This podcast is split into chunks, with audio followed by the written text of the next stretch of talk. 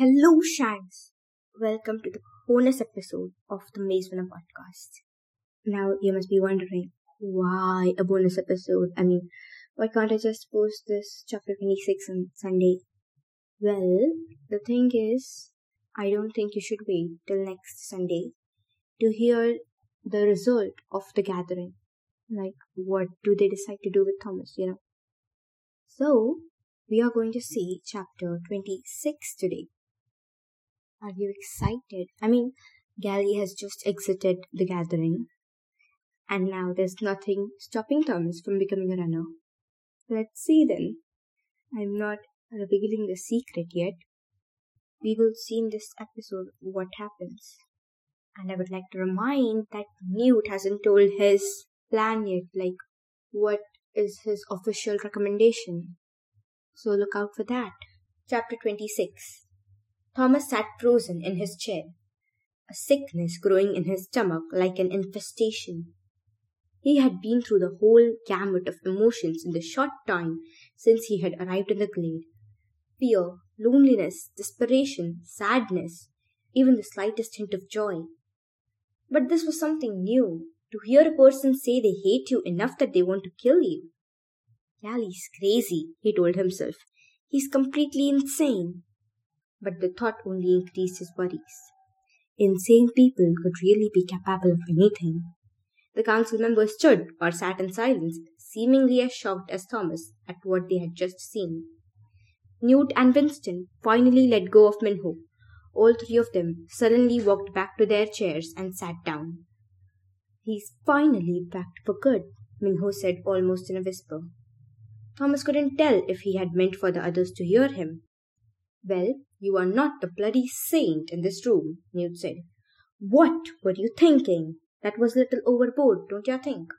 Minho squinched up his eyes and pulled his head back, as if he were baffled by Newt's question. Don't give me that garbage. Every one of you loved seeing that slinthead get his dues, and you know it. It's about time someone stood up to his klunk. He's on the council for a reason, Newt said. Dude, he threatened to break my neck and kill Thomas. The guy is mentally whacked and you better send someone right now to throw him in the slammer. He's dangerous.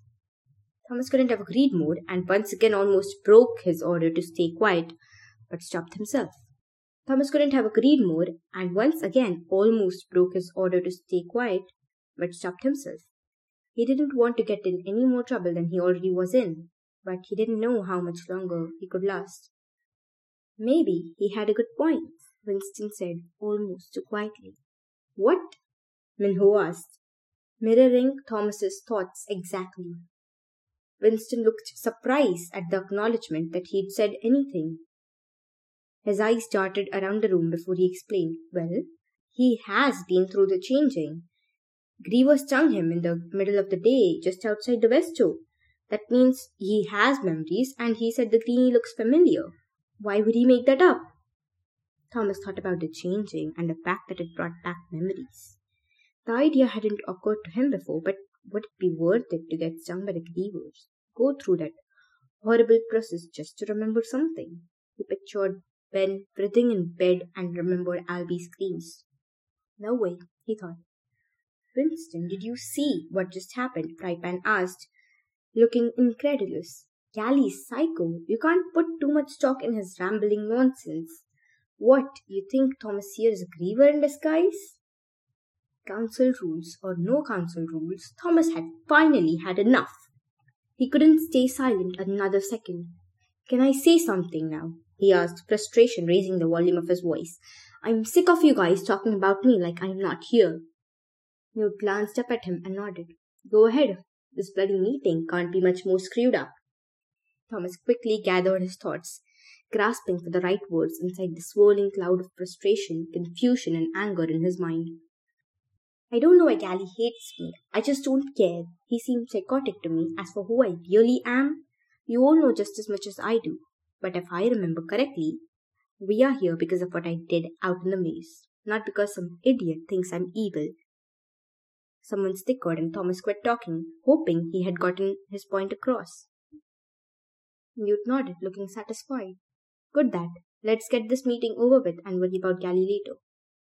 We can't vote without all the members here, Winston insisted, unless they are really sick like Alby.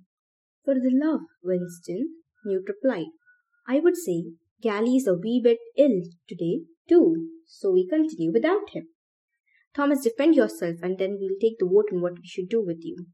Thomas realized his hands were squeezed up into fists on his lap. He relaxed them and wiped his sweaty palms on his pants. Then he began, not sure of what he'd say before the words came out. I didn't do anything wrong. All I know is I saw two people struggling to get inside these walls and they couldn't make it. To ignore that because of some stupid rule seemed selfish and cowardly. And, well, stupid. If you want to throw me in jail for trying to save someone's life, then go ahead.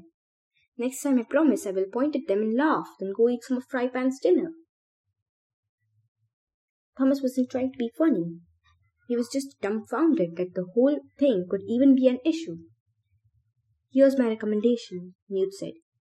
You broke our bloody number one rule, so you get one day in the slammer. That's your punishment. I also recommend we elect you as a runner, effective the second this meeting's over. You've proven more in one night than most trainees do in weeks. As for you being the Buggin keeper, forget it. He looked over at Minho.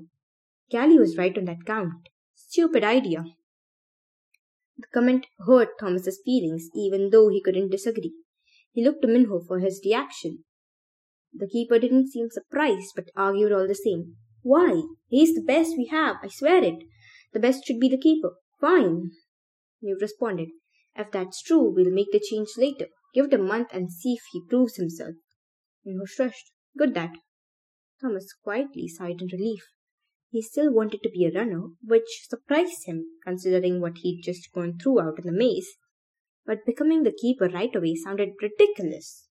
Newt glanced around the room. Okay, we had several recommendations, so let's give it a go round. Oh, come on, Frypan said. Just vote. I vote for yours.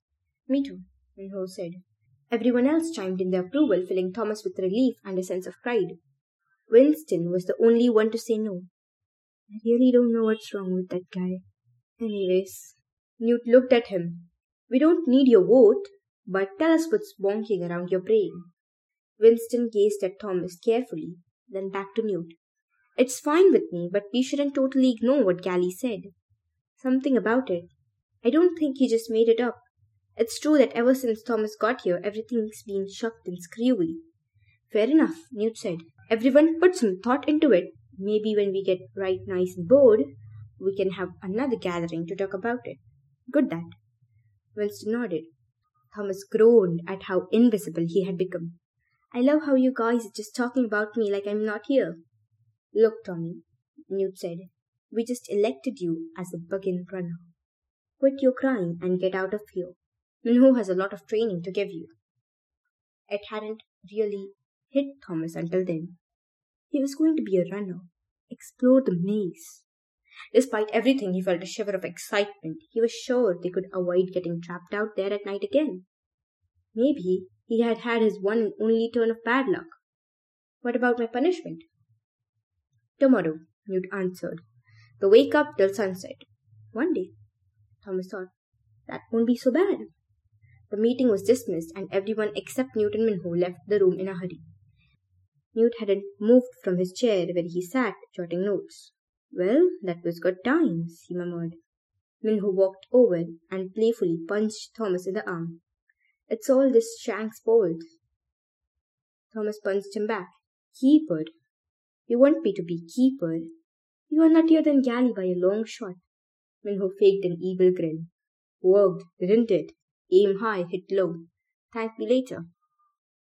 Thomas couldn't help smiling at the keeper's clever ways. I know, right? A knock on the opened door grabbed his attention. He turned to see who it was. Chuck stood there, looking like he'd just been chased by a griever. Thomas felt the grin fade from his face. What's wrong? Newt asked, standing up. The tone of his voice only heightened Thomas's concern. Chuck was wringing his hands. Med-jacks sent me. Why? I guess Alby's thrashing around and acting all crazy, telling them he needs to talk to somebody. Newt made for the door, but Chuck held up his hand. Um, he doesn't want you. What do you mean? Chuck pointed at Thomas. He keeps asking for him. Oh, what does Alby want? You don't have to wait long for that though. The Sunday is close enough. So I'll see you next Sunday only on the Maze Runner podcast.